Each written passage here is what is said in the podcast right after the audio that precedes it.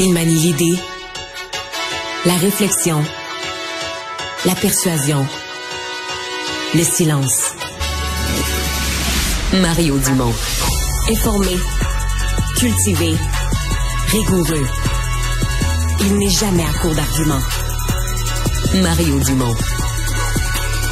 Pour savoir et comprendre. Bonjour tout le monde, bienvenue à Cube Radio. Bonne euh, fin d'après-midi. Euh, journée donc marquée euh, par euh, l'entrée en scène de nouveaux chefs au Parti libéral, nouveau chef parlementaire, nouveau chef par intérim. mais ça a été ça a été plein de rebondissements parce qu'essentiellement les députés arrivaient. Et puis, il était interrogé par les journalistes à la porte du Salon Rouge, juste avant de rentrer pour cette réunion importante. Et, euh, ben, euh, entre autres, André Fortin, qu'on pensait être un des candidats qui voudrait peut-être prendre la chefferie par intérim, euh, a surpris tout le monde en disant, moi, je suis pas intéressé du tout. Chef par intérim, c'est un poste temporaire, ça m'intéresse pas. Dit, la porte, euh, je garde la porte grande ouverte à devenir le véritable chef du parti, de, me présenter dans une, course là, pour la direction du parti. Et quelques minutes après, son collègue Monsef Deradji, le député de Nelligan, même chose. Donc tout à coup, en quelques minutes, alors que les journalistes étaient là, faisaient le pied de grue pour voir arriver des gens qui voulaient peut-être être candidats à la, à la chefferie par intérim, le prendre la chefferie par intérim du Parti libéral, ben, on a eu presque la déclaration de deux candidats à la vraie chefferie. Donc Marc Tanguay, euh, qui est resté euh, seul candidat et qui est devenu donc le chef par intérim du Parti libéral du Québec, qui devient chef de l'opposition. Et on rejoint l'équipe de 100% Nouvelles. On va rejoindre Mario Dumont. Bonjour Mario. Bonjour. Marc Tanguay va être chef intérimaire du Parti libéral. Traditionnellement, ça le disqualifierait de la vraie course à la chefferie, mais euh, bon, c'est pas dans le règlement, ça semble pas clair dans son esprit. Il y a d'autres députés euh, aussi qui euh, se sont montrés intéressés. On, va écouter justement les, les aspirants, disons-le comme ça.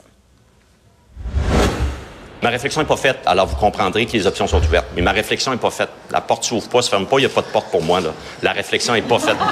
Un chef intérimaire, ça a un rôle super important, mais il peut pas mettre des idées à l'extérieur du cadre traditionnel du parti sur la table. Moi, j'en ai, je vais les tester avec les militants. Je suis pas venu ici aujourd'hui pour fermer des portes. J'espère que les règles du parti favoriseront euh, cette fois-ci un débat d'idées, un brassage d'idées. Je ne ferme pas la porte. Euh, moi, c'est n'est pas dans mes intentions nécessairement de me présenter à la course à la chefferie du PLQ. Je dis juste que je ferme pas la porte. Il euh, faut jamais dire jamais. Beaucoup question de porte. Hein? Chacun y allait avec sa porte qui était pas fermée. Euh, mais est-ce qu'on laisse la porte ouverte justement puis on teste à savoir si le téléphone va sonner, hein, Mario? Juste un conseil quand on parle de porte comme ça, attention à vos doigts. euh, bon, euh, prenons ça un, à l'un. Pour moi, euh, euh, moi je pense que André Fortin, que quelqu'un qui est chef par intérim, c'est pas compatible. Ça, moi, je suis convaincu de ça. la liste des raisons est longue. Parce que là, le Parti libéral, c'est comme développer une nouvelle thèse qu'on n'a jamais entendue dans, à peu près dans aucun parti.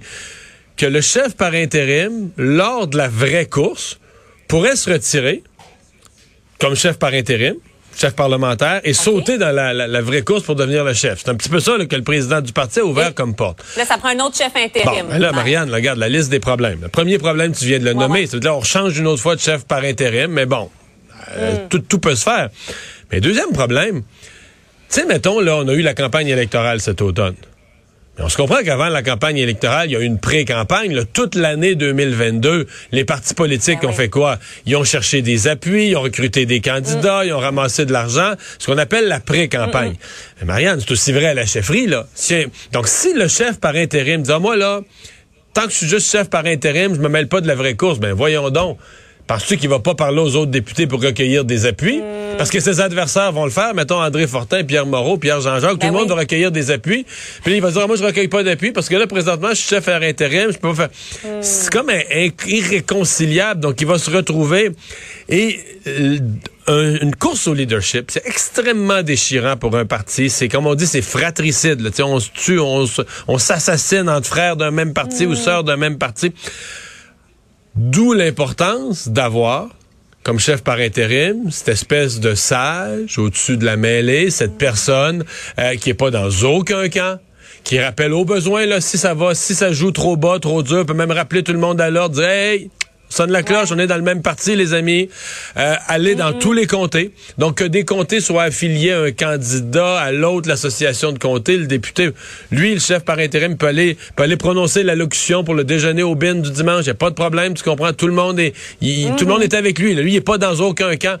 Alors, de ne plus avoir une telle personne qui est dans aucun camp, moi, je trouve que c'est c'est bien, bien, bien délicat, là. Bien, bien, bien délicat pour un parti. Et même, je sais pas, je, je, pense que si j'étais Marc Tanguay, aujourd'hui, c'est parce qu'il a dit ma réflexion n'est pas commencée, je peux pas fermer la porte. Mm. Mais dans son intérêt à lui, à mon avis, ses chances seraient, peut-être je mesure mal, mais ses chances seraient minces comme chef du parti. Et il serait beaucoup mieux, lui, de devenir un chef par intérim exceptionnel, euh, dont le parti retiendra la qualité de ses services, puis qui fera que dans l'avenir, euh, il y aura des fonctions, etc. Et peut-être un jour, le prochain, si on cherche, il est encore jeune relativement, si on cherche un chef, euh, on, pensera à lui, on dirait, quand il avait été par intérim, il avait été bon. À mon avis, il serait dans une, à ce point-ci, ayant accepté la, la direction du parti par intérim, il serait mieux mieux de d'agir comme ça que de laisser courir l'autre rumeur, à mon avis, qui va être qui va entraîner des situations conflictuelles. La rentrée, c'est dans moins de trois semaines. Quels vont être les défis euh, du nouveau chef par euh, intérim que euh, Alain nous disait sanguin, là, que c'est quelqu'un qui aime aller de l'avant. Ouais. Il n'y a pas de gros défis, Marianne. Là. Écoute, c'est une, session, ben, c'est une session de deux semaines. On vient de voter. Euh, Alain a raison. C'est probablement la chose à laquelle il faut qu'il fasse le plus attention, pas être trop partisan ou pas, c'est pas pas rater cette espèce de première impression d'être tellement partisan que c'en est ridicule ou tellement agressif. En mm. début de mandat, tu te mets après le crié après le gouvernement comme si le gouvernement devrait démissionner alors qu'il est à sa première semaine de session. Mais s'il évite ces excès-là, les attentes sont basses. Le Parti libéral a eu le premier, le pire résultat de son histoire. Euh, Madame Anglade est partie, ils ont pu leur chef. Il y a un chef par intérêt qui, a donné, qui est nommé à la dernière minute. Faut être honnête. Là. Je pense pas que l'ensemble des citoyens s'attend à voir l'opposition officielle dans le plafond de sa performance. Fait que, les attentes, mm. moi, je pense qu'il n'y a pas... Il y, a pas à livrer... faut juste pas qu'ils qui se tourne de, qui se couvre de ridicule, qui se tourne en bourrique en voulant trop en mettre. Mais si, si l'opposition officielle fait bien les choses, pose, il y a des questions à poser là, sur les urgences, etc. Pose les questions mhm. de bas ben au, nom des vraies préoccupations que la population a.